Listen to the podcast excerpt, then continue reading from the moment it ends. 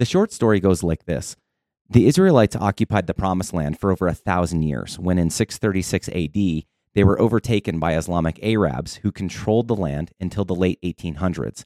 After World War I, the Brits gave the land back to the Jews, which never sat well with the Palestinians, who insist that the Promised Land belongs to them. So, who should rightfully occupy Israel? Well, if you haven't figured it out by now, consider this. Originally, God gave the Promised Land to the Israelites. A thousand years later, the Islamic Arabs took the land by force. You're listening to Strong Tower Church. There's a lot of confusion about Israel, Palestine, the Hamas, and the overall sentiment in America is that we should defend and pray for peace in Israel. The trouble is, most people don't understand the whys. Why should we pray for Israel? Why should we defend their land? And perhaps most misunderstood of all, why is there so much unrest in the Middle East? Now, the Bible plainly says in Psalms 122, verse 6, Pray for the peace of Jerusalem.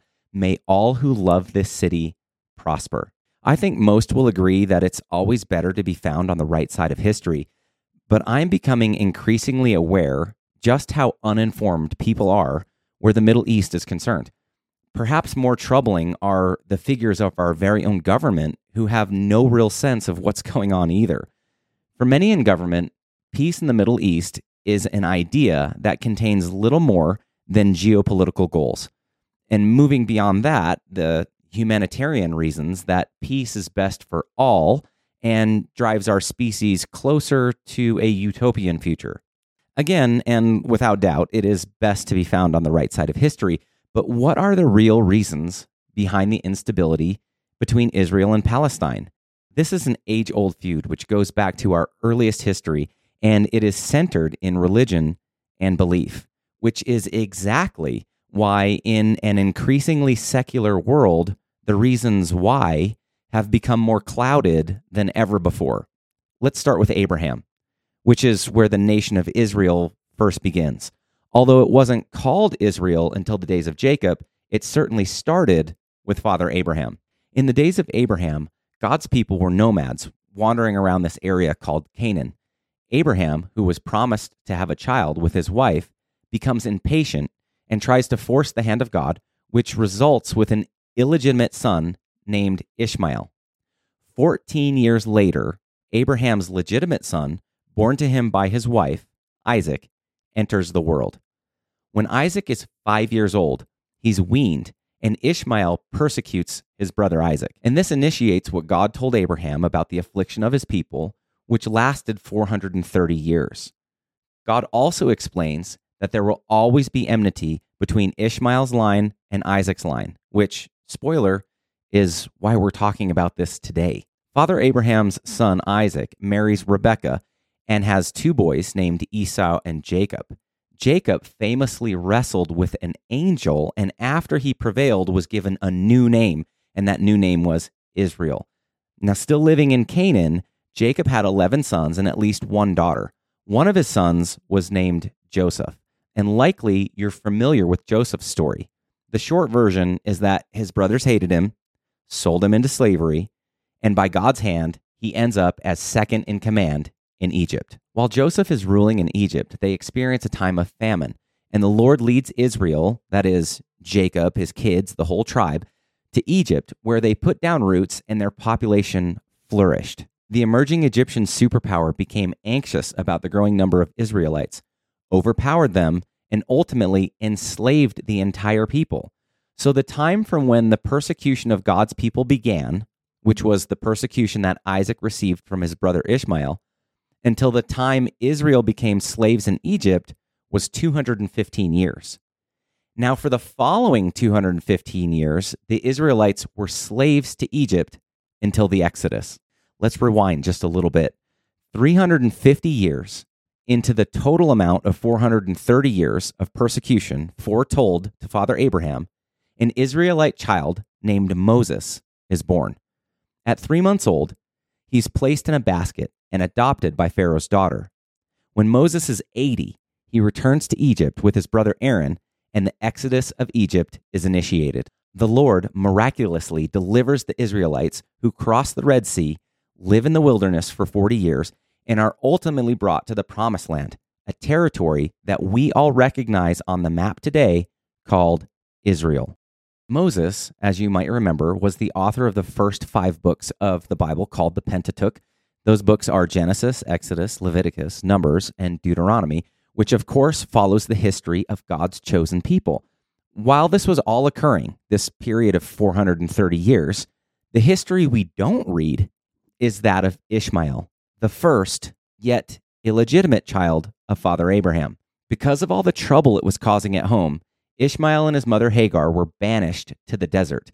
But God loved Hagar and he loved Ishmael and promised to take care of them and make Ishmael a great nation as well. Ishmael had 12 sons and his line increased.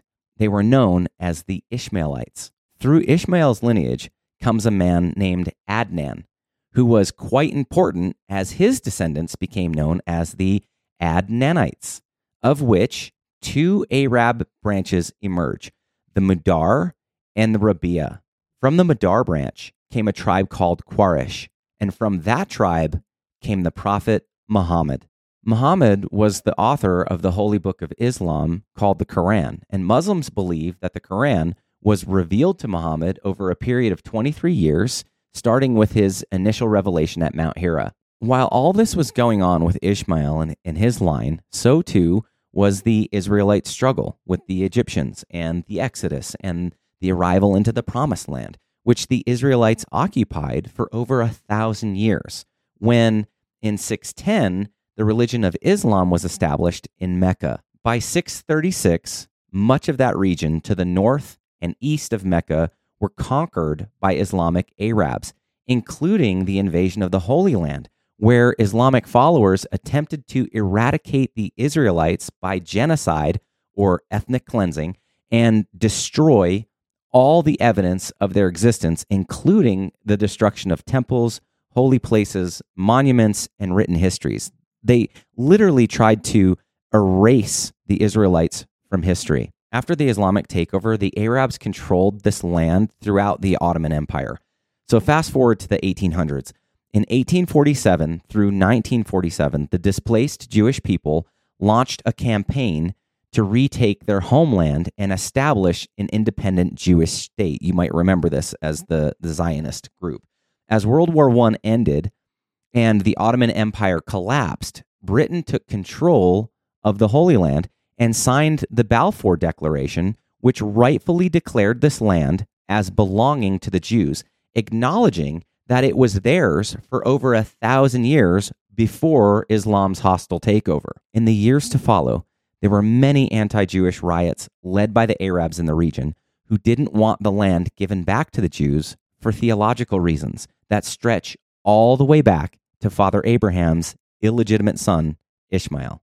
Remember that Ishmael and his mother Hagar were banished, yet remained protected by God, becoming the nation of Ishmaelites. And while the Israelites trace their ancestry to Isaac, the Ishmaelites trace their lineage to Ishmael. Bowing to the pressure and unrest in the Middle East, and using their profound secular reasoning that these diametrically opposing groups could live at peace by sharing land, Britain modified their promise to the Jewish people and drew new borders within the Holy Land, creating the West Bank and the Gaza Strip to make room for Arabs, also known at that time as the Palestinians. To add insult to injury, during the period between World War I and World War II, Britain limited Jewish immigrants to 75,000 per year. After World War II, in 1947, Israel and Palestine agreed on giving the West Bank to Palestine, but the Palestinians wanted control over the entire region, believing that it was rightfully theirs. In 1967, the Six Day War broke out, resulting in Israel acquiring total control over the land.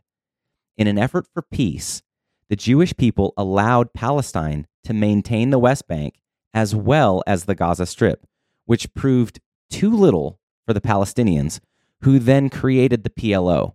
The PLO is the Palestinian Liberation Organization, whose sole mission was to end what they called the Israeli occupation. Along with the PLO, another more extreme group was created called Hamas, which is known globally as a terrorist organization. The purpose of Hamas is to fully wipe out Israel and eliminate Jews from the earth for no other reason than the fact that they exist. But why do the Palestinians detest the Jews? Essentially, what was playing out in 610 AD, 1947, and now in the 2020s is a family feud. The father wound, experienced by Ishmael, compounded over time and hardship, paved the way for a competing religion, Islam, that within its DNA demands the complete annihilation of the Jewish people and those who support them. Palestine believes that the Holy Land belongs to them and that the Jewish people are essentially squatters on their land. The truth, however inconvenient it may be, is that the Holy Land was given to Israel by God, and they occupied that land for over a thousand years before the Arabs and the Nation of Islam overtook their territory, which means it is Palestine who is the squatter. And certainly, history proves that they are also the troublemakers in the region.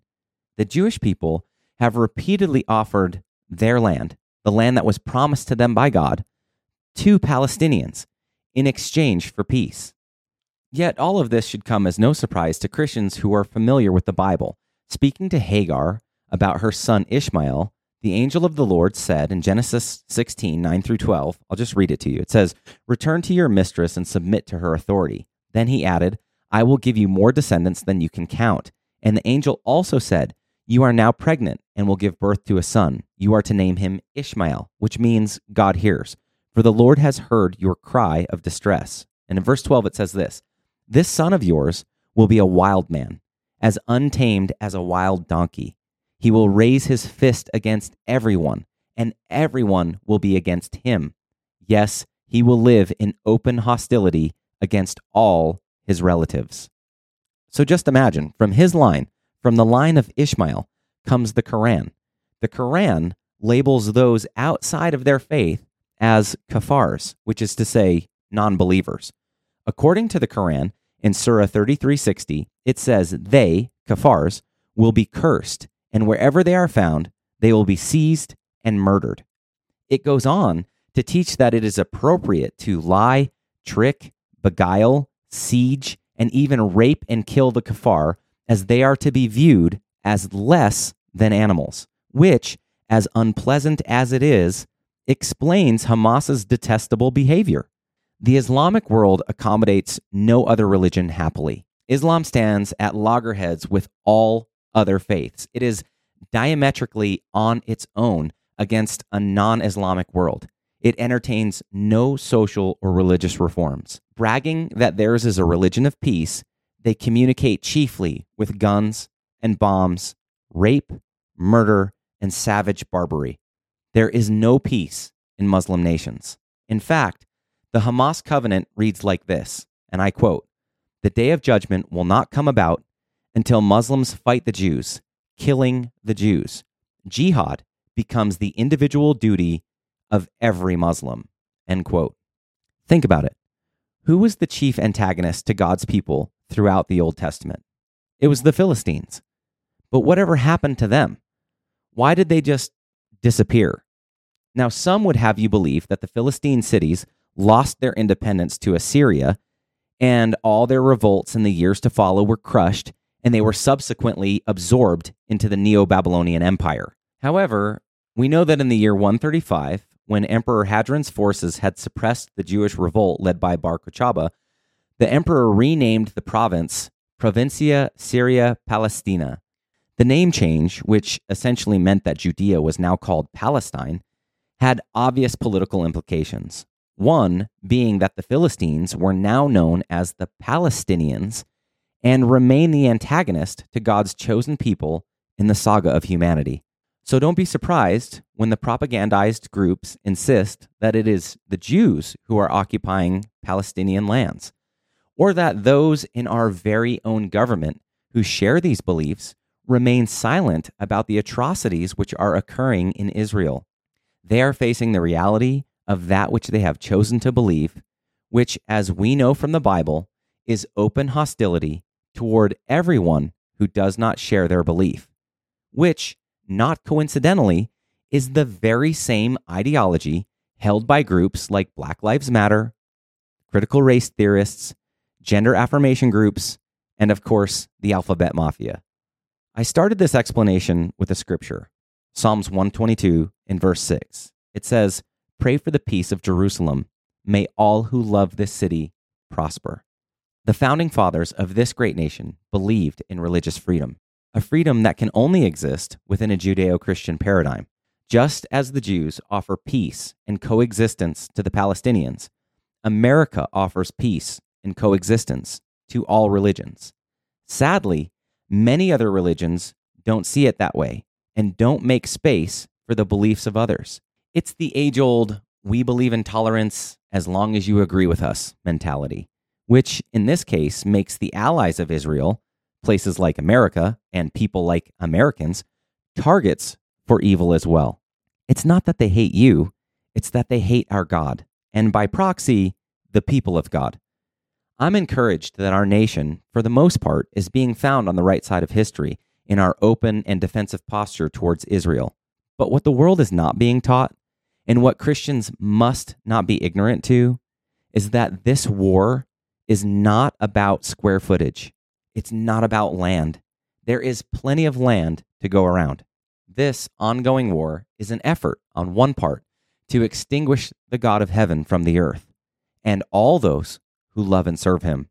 This is a holy war that reaches all the way back to Father Abraham. Sometimes it's a cold war, and other times it's a hot war. But war it is. War it was, and war will always be, right up until the second advent of Christ. Until then, the burden remains on us to defend Israel, fight evil wherever it persists, and pray for the peace in Jerusalem. Thank you for listening. To search our video archive on YouTube, type Strong Tower Casper in the search bar. For more information, visit our website at strongtower.church.